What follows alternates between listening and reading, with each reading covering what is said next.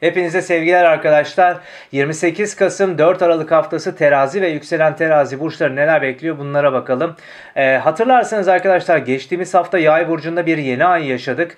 Ee, bu yeni ay zamanında da özellikle siz terazi burçları, burçları adına dedik ki hani daha lokalize ilerlemek gereken internet, dijital teknoloji, satış, pazarlama konularını içerisinde barındıran meselelerle ilgili hareketlenmeler, yeni fırsatlar, gündemler söz konusu olabilir demiştik. İşte bu hafta buradaki o gelişmeleri biraz daha somut deneyimleyeceğimiz e, bir döneme giriş yapıyoruz. Haftanın hemen başında arkadaşlar e, Mars'la Satürn arasındaki pozitif etkileşim devrede.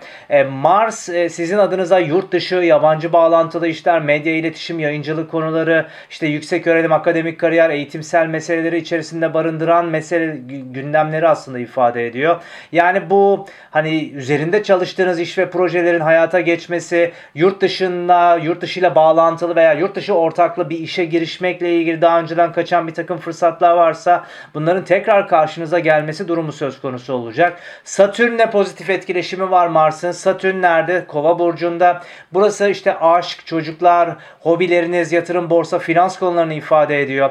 Belki hani çocuk sahibiyseniz çocuğunuzun yurt dışı eğitimiyle ilgili parayı bulmak gibi de yorumlanabilir.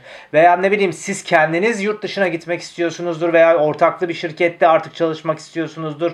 Bununla ilgili fırsatları e, gündeme getirebilir. Bir hobiniz vardır üzerinde çalıştığınız. Bu hobi arkadaşlar bir finansör desteği sayesinde artık kendi işiniz haline getirebilme olasılığına belki kavuşabilirsiniz. Veya işte dediğim gibi zaten hani yalnızsanız aşkla alakalı olarak konularda da güzel destekleri alacağınızı söyleyebilirim.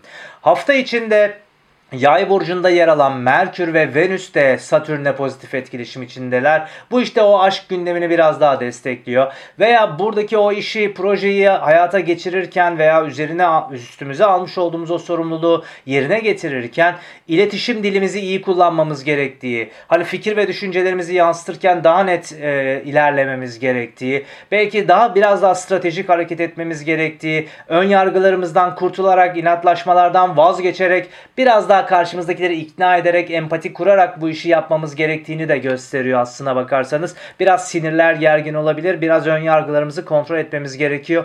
Terazi burcunun en iyi yaptığı işlerden biridir empati kurmak. Dolayısıyla bir sıkıntı olacağını zannetmiyorum ama böyle bir olasılık olduğundan da e, haberimizin olmasında fayda var.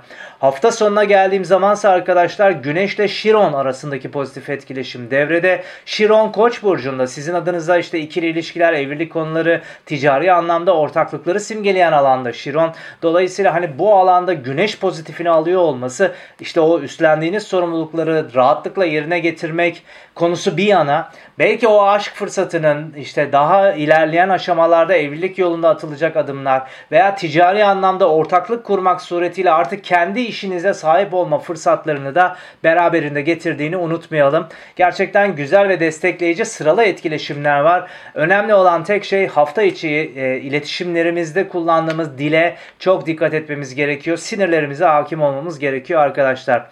Kısaca bu şekilde umuyorum güzel bir hafta geçirirsiniz. Tekrar görüşebilmek dileğiyle sevgili terazi burçları.